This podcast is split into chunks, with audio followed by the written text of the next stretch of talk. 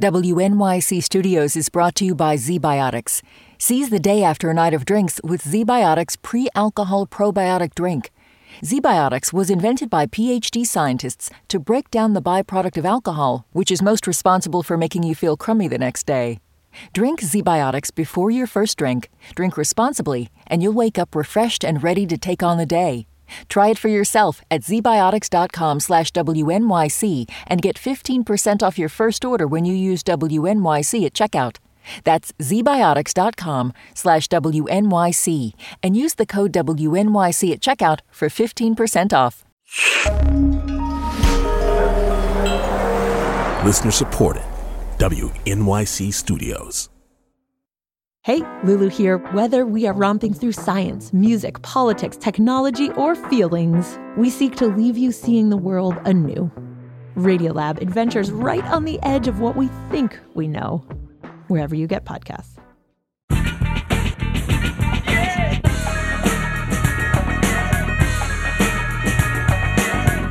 This is all of it. I'm Alison Stewart, live from the WNYC studios in Soho. Thank you for sharing part of your day with us. Whether you're listening on the radio, live streaming, or on demand, I'm grateful you're here. On today's show, Ram Charan joins us. He's one of the stars of the film RRR. And we'll hear my conversation with Marlon James. His novel Black Leopard, Red Wolf was our February Get Lit book club pick. And he joined us at the New York Public Library to discuss and take questions from readers. We'll also get to hear some of the performance from musical guest Tyga Paw. So that is the plan today. Let's get this started with De La Soul.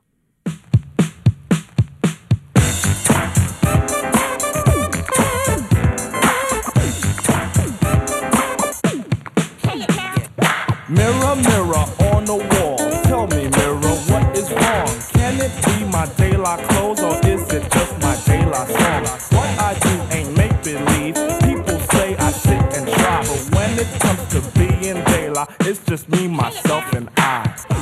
This was a weekend that music fans had been waiting for. The hip hop trio De La Soul's full catalog was finally released on streaming platforms, and we could sit back and enjoy this. me, myself, and I. Now you tease my plug one style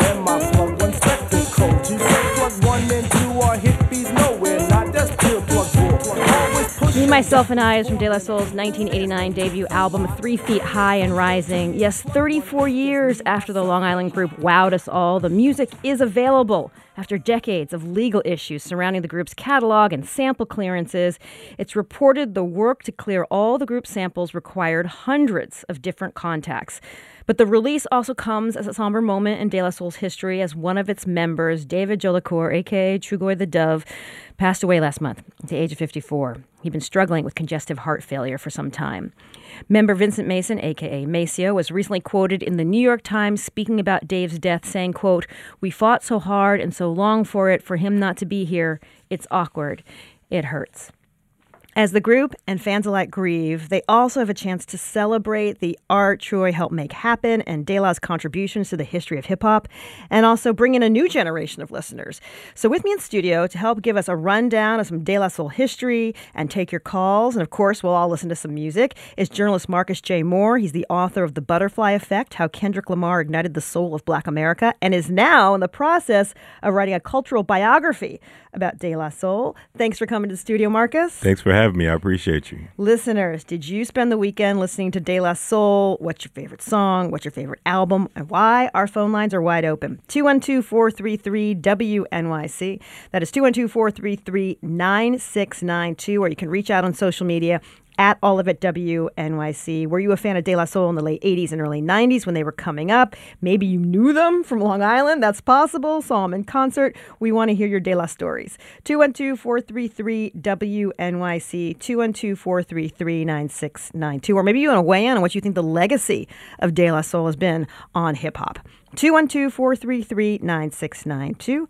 212-433-WNYC. Social media is at all of it, WNYC. So Marcus, while we wait for phone calls to come in, um, De La Soul's music is streaming now after all these legal complications.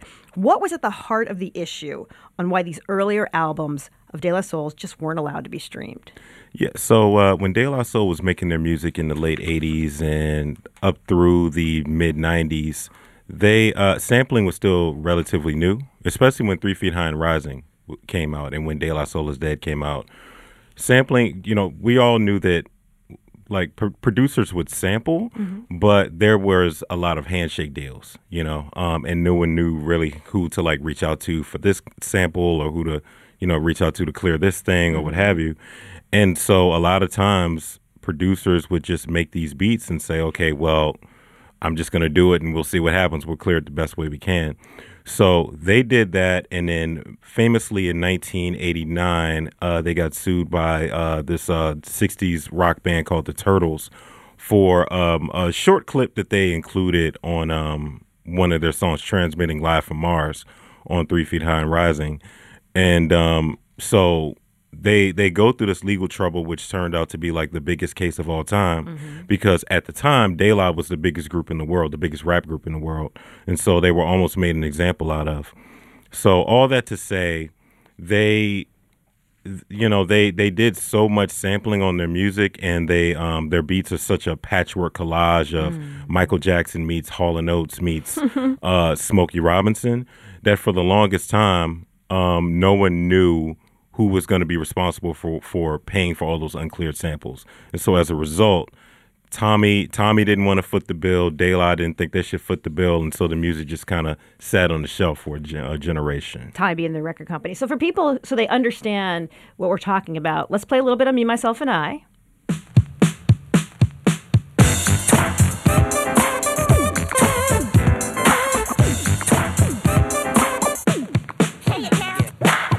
Mirror, on the wall. And then here's the 1979 Funkadelic tune, Not Just Knee Deep.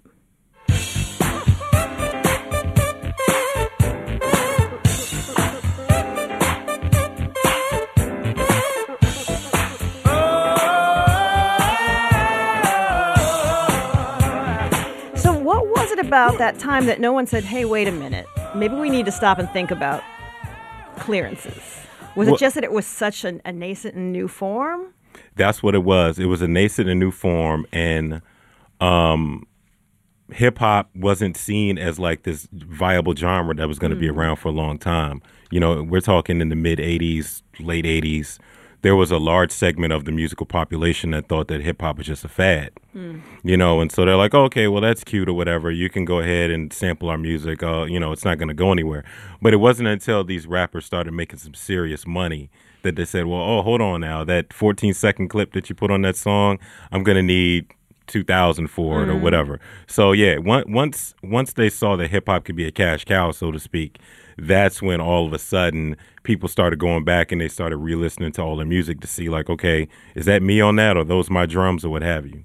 Let's take a call. Julia calling in from Greenpoint. Hey, Julia, thanks for calling all of it. Hey, oh my gosh. Okay, I thought my mind was blown because this was the weekend that I finally found the album that I had listened to every night with my roommates before we went out back in 2004 at Pratt. And I couldn't find it, and I thought it was my bad memory, and like couldn't find it anywhere, couldn't remember it.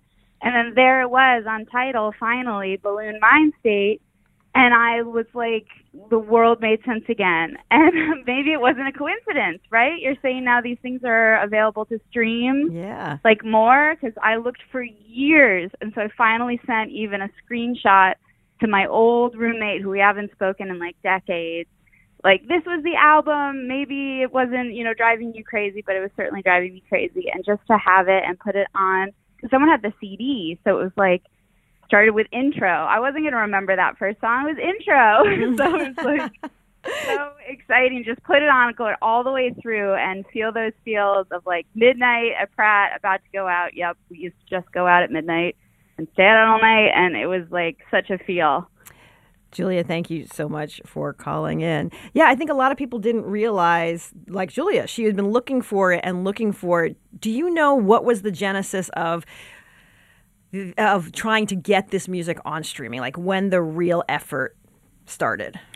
From my understanding, um, the real effort started around 2019 s- because there were a whole lot of, you know, there were some false starts, to be honest. Like um, Buhloone Mindstate showed up on at the time I well in 2018 rather I was working at Bandcamp and Buhloone Mindstate just kind of shows up on the Tommy Boy page and it's like oh okay well everything all is right in the world. You know okay here comes Buhloone Mindstate here comes Three Feet High but come to find out that um, the deal wasn't done yet and Tommy sort of jumped the gun on that. So um, it was around 2019 I believe where they it, it, there was actually like a, a public push for De La and their famous friends to sort of call out the old label and say, hey, you know, let these guys, you know, collect their coin or whatever.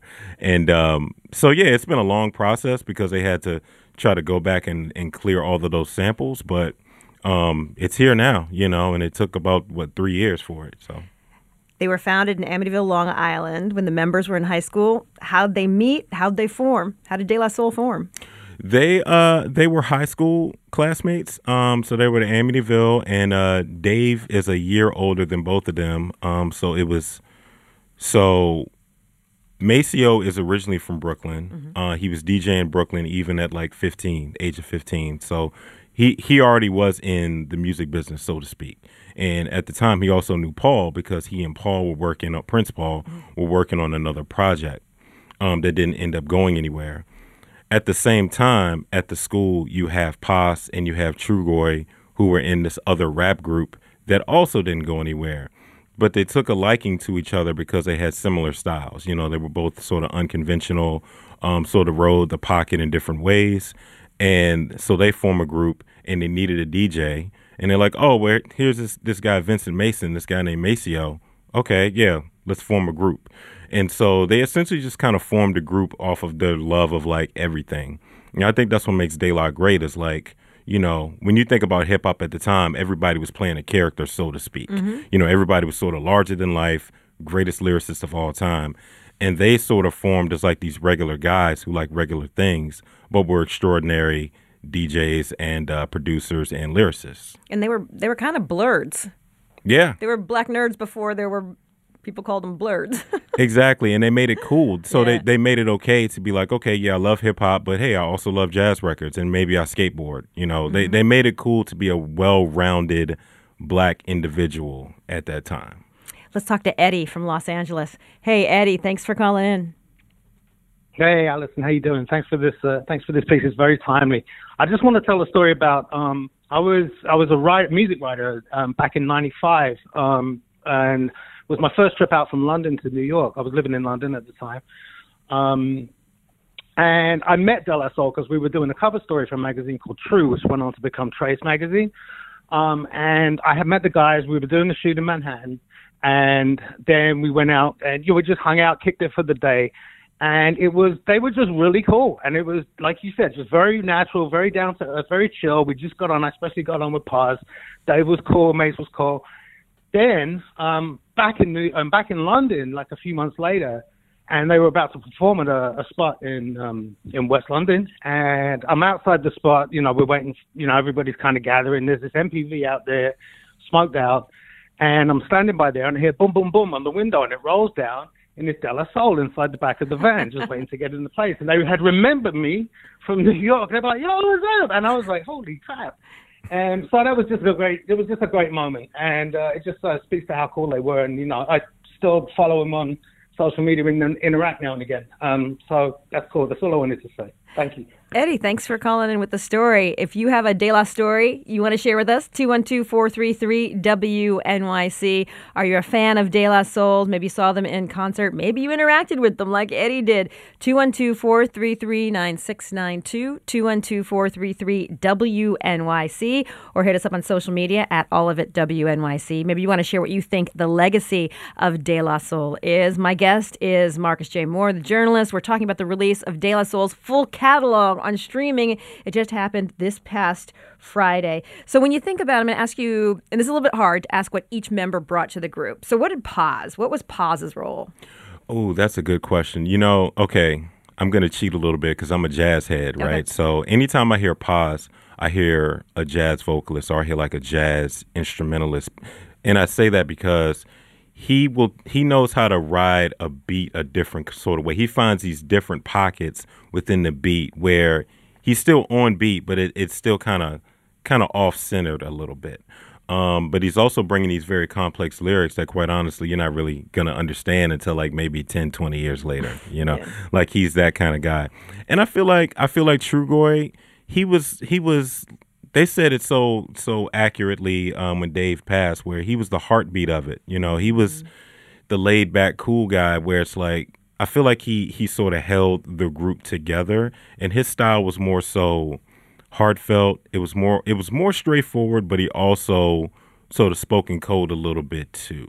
So I think that's what sort of tied those two together, where it's like it's just this lattice of like inside jokes and, mm-hmm. and and iconoclastic language and things like that. And Mace, I love I love Mace because Mace is like a hardcore Brooklyn dude, you know, and he's like an old school DJ. He I think he brings that sort of, for the lack of a better term, like street sensibility mm-hmm. to to the group. And I feel like he he centers the band in that sort of way, where you have Poss and Dave, who are, um, you know, sort of like you said, they're blurs, you know, and they're proud of it. But then you have Mace, you know, who will kind of center them, bring them back down to earth a little bit. I want to play the song "The Magic Number" from Three Feet High and Rising because I always love the song because it sort of feels like it's about their friendship and their collaboration. So let's listen to "The Magic Number" from De La Soul.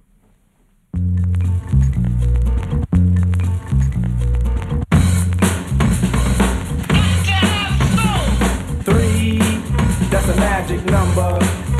Yes, it is. It's the magic number. Somewhere in this hip hop soul community was born three, Mace Dub and me, and that's a magic number.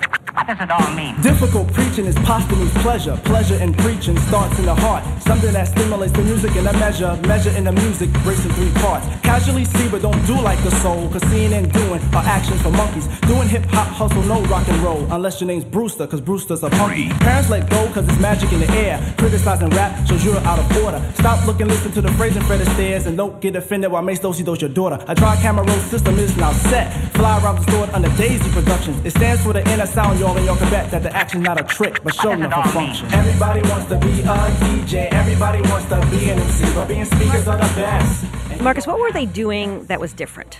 What were they doing that was unique at this moment?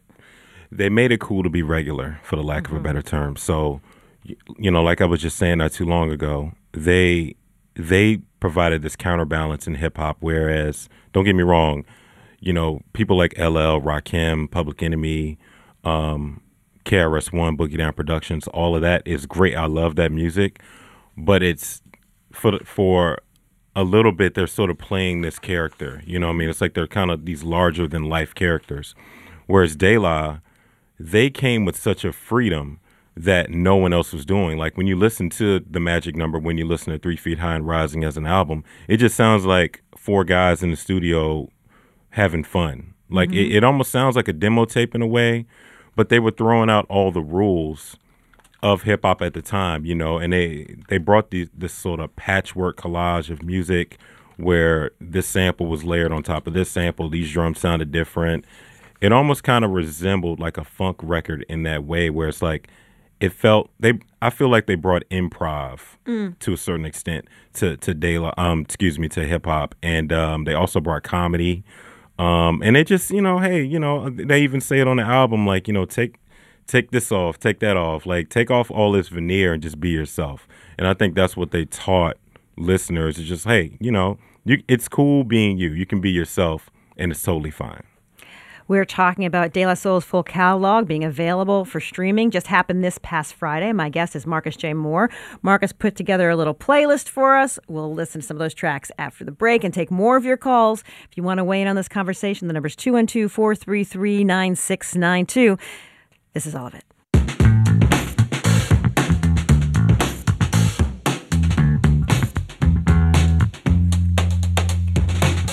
You are listening to all of it. I'm Alison Stewart. In studio with me is Marcus J. Moore, the music journalist. We are talking about the release of De La Soul's full catalog on streaming. It happened this past Friday, and we're taking your calls. Let's talk to Oren from Brooklyn. Hi, Oren. Thanks for calling in. Hi, how are you? Doing great. Good. Well, I was just listening and I was just reflecting on when I first heard De La Soul. I was like 13 in junior high school in Los Angeles, and it was huge. And I still have some of these songs in my head. I can just they just come out of me. And we were just doing graffiti. We were dancing to this music, making dances. And right now, when you're talking about like De La Soul just being regular, I think it's interesting because I was 13 years old and I was I was dancing, which was a little different. It wasn't so tough. I wasn't breakdancing. We weren't battling, but we were. I don't know. It was a special time. And now that I have kids and I'm 46, and I think about what they're listening to, I just think it's interesting to be an adult and still listen to this music and be 13 and be really into it. You know what I mean? Yeah, I do. Thank you. Thanks for calling in. You know what? I want to talk to Chris, who's calling from Berlin, who has an interesting point of view and wants to put something out there. Hey, Chris, thanks for calling in. Hey, thank you. Yeah, so I, I actually also wasn't breakdancing, although I tried back in the 80s. And, um, I mean, for sure, I think De La Soul was a huge uh, inspiration, and I really respect him a lot. I know that one of their earliest samples um, from Three Feet High and Rising was from Bobby Dorough's Schoolhouse Rock. And I, I, I knew Bobby pretty much all of my life, and I know that this really caused him a lot of pain and anguish. And, you know, that Three is a Magic Number song Mhm. from Yep. Schoolhouse Rocks that they sampled, and and he for years I think tried to fight them and to get some kind of restitution for this.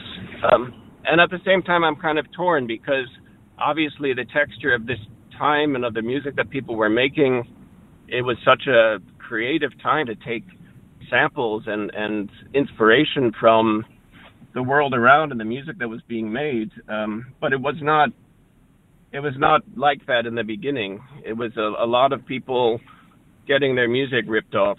Mhm. Um, so I, I just wonder if, if, if anyone's mentioned that about spe- specifically about this album and if there's been any kind of like restitution or any kind of um, you know a place where musicians could go. I mean, Bobby's Yeah, passed yeah. away now, but Well, I think that was is, um, Chris, I'm gonna dive is kind of an important point still. you know? Yeah. I'm going to dive in because I think that was part of the idea of having to go back and spend three years Right. finding out who the samples were and what the what the uh, financial solution was going to be. Right. Am I right on that? Yeah, yeah, that's part of it. That's no, well, excuse me. That's actually exactly what they had to do, and and I think what happened with De La is that they sampled so much that it was almost impossible to go back, comb back through and catch everything. So even when you listen to the updated version of the records that just came out on streaming this past weekend, you'll hear like differences. You'll like you'll hear like on the OG version, you'll hear like a certain sample, but then on this one you don't hear it at all. So I don't know to answer your question, I don't know if it that speaks directly to the restitution, but I know for a fact that they went back to try to clear everything and stuff that they couldn't clear. They either got it redone or they just took it off altogether. On your list, Marcus, you have for us the song "I Am I Be." Why did you choose this one for us to listen to? Ooh. Well, okay, I'm gonna I'm gonna tap into uh, teenage Marcus a little bit. So he has this line on there where he's talking about sort of the breakup of the native tongues, the Native Tongues Collective, and and for those who don't know, it's um you know it was De La, Queen Latifah, Monie Love, Tribe Called Quest, and uh, Jungle Brothers, and and Black Sheep. Um, and at the time, there was a rift going on between someone someone from Jungle Brothers, um, someone from Tribe, and Paz. And so there was this rift going on, and he brings it up in in the song in a way that sort of shocked people because from the outside looking in, we all thought everything was cool, Mhm. and then we come to find out on this track that it's not. Let's listen to "I Am I Be" from De La Soul. I be busy. I be happy. I be in love. I am short. I be four. I am Posdnuos. I be the new generation of slaves here to make papes to buy record exec rates. The pile of revenue I create, but I guess I don't get a cut cause my rent's a month late. Product of a North Carolina cat who scratched the back of a pretty woman named Hattie. Who departed life just a little too soon. It didn't see me grab the plug tune fame as we go a little something like this. Look, ma, no protection. Now I got a daughter named Ayana Monet. And I can play the cowboy to rustle in the dough, so the scenery is healthy with her eyes lit. I am an early bird, but the feathers are black, so the apples that I catch are usually all worms. But it's a must to decipher one's queen from a worm who plays groupie and spread around the bad germ. I cherish the twilight. I maximize my soul is the right size. I watch for the power to run out on the moon. That's I Am I Be from De La Soul. Bob has tweeted to us. De La Soul's Three Feet High and Rising was a big part of New York City's soundtrack in the summer of 89. Let's talk to Paolo calling in from Brazil. Hi, Paolo. Thanks for calling in. Hi, good morning. Uh, yes, uh, it's my pleasure to listen to your radio show. Wonderful. Hello? Yeah, you're on the air. Go Yeah, for it. Uh, all right. Uh, my name is Paulo Brown. Paulo Brown, B-A-U, uh, I mean, uh, the caller. I'm a radio personality in Brazil. And um, uh, Bella Soul came to perform in São Paulo, Brazil in 1999. Along with uh, Jungle Brothers and uh, Grandmaster Flash, some Brazilian, some Brazilian groups. Hello? Yeah, I think so. I think our I think our connection is is not the best. Let me see if I can read what the uh, saw De La Soul in 1989, and it was amazing. This fellow Paolo, who's a radio personality. Thank you so much for calling in. I'm sorry our connection wasn't better. Um, I, you wanted to get to Stakes Is High, Yeah. Marcus. Why did you want to get to Stakes Is High? Well, because it was a make or break record for De La. You know, because at the time that this comes out, it's 1996. Hip hop is totally different from what they um, entered into in 1988, 1989. And they had this is the first record without Prince Paul as a producer. Mm. And so it was all on them, honestly. It was just like, okay, well, this is a this is a make or break. We're going to do all the beats ourselves. And also they discovered this young kid from Detroit who goes on to be this iconic producer named James Yancey, aka J Dilla, who produces the title track and then he wa- he was already a bubbling name, but then after this it was just like, yo, okay, who's Dilla? And then he Mhm. was everywhere. So I, I always go to this record because this reminds me of high school personally. so that's why I chose that. This is stakes is high. Thematic focal point, bringing damage to your burrow. Be some brothers from the east with them beats that be thorough. Got the solar gravitation, so I'm bound to pull it.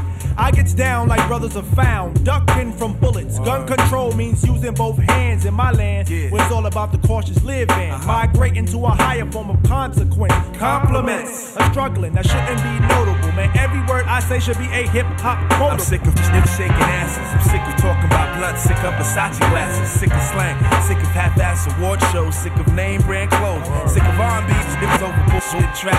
Cocaine and cracks, which brings sickness to black. Sick of swole head rappers with they sickening raps, claps and gaps, making the whole sick world collapse. The facts are getting sicker, even sicker perhaps. I stick to push to make a bundle to escape the snap. So, Marcus, one of the interesting things about this is like for this is nostalgic for me and for a lot of folks. And even if some of the songs do sound different because the samples had to be re-recorded or whatever, it still feels like a, a, a moment in our lives. But for some listeners, this will be brand new. There'll be a whole new generation who get turned on to De La Soul. What do you hope younger music fans understand or listen for when they decide to dive into the De La catalog? I hope when they dive into it, they hear the creative freedom. Um, I hope they hear three slash four guys who just wanted to make the music that they wanted to make, that you can classify as hip hop, but it was also funk, it was also soul, it was jazz, it was Japanese hip hop, it was everything. So I would want kids to listen to this and be like, okay, whatever crazy idea that I have, I now feel entitled or emboldened to do it. And that's more than anything, that's what I hope kids get from this. What it's always tough to ask a writer this. When do you think your book will be out on De La Oh. Soul? Uh, hopefully my publisher's not listening. Probably this time next year, though. Actually, honestly, yeah, because um, I had been working on it for about three years um already, so it's it's pretty much close to the finish line right now. Marcus J. Moore has been our guest. You listeners have been our guests as well as we celebrate the release of De La Soul's full catalog on streaming. Marcus, thanks for coming in and taking listeners' calls. Thank you. I appreciate you. Let's go out on Say No Go. Now let's get right on down to the skit. A baby is brought into a world of pits. And if it could have talked that soon in a delivery room, it would have asked the nurse for a hit. The reason for this, the mother is a jerk. Excuse me, junkie, was brought the work of the old into a new life. What a way. But this what a way has been a way of today. Anyway, push couldn't shove me to understand a path to a basic. Cause Schumer should raced it in a first wave. Cause second wave from believers and believers will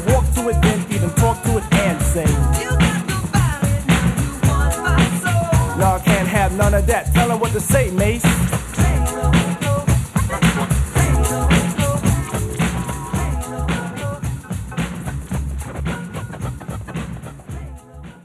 WNYC Studios is brought to you by ZBiotics.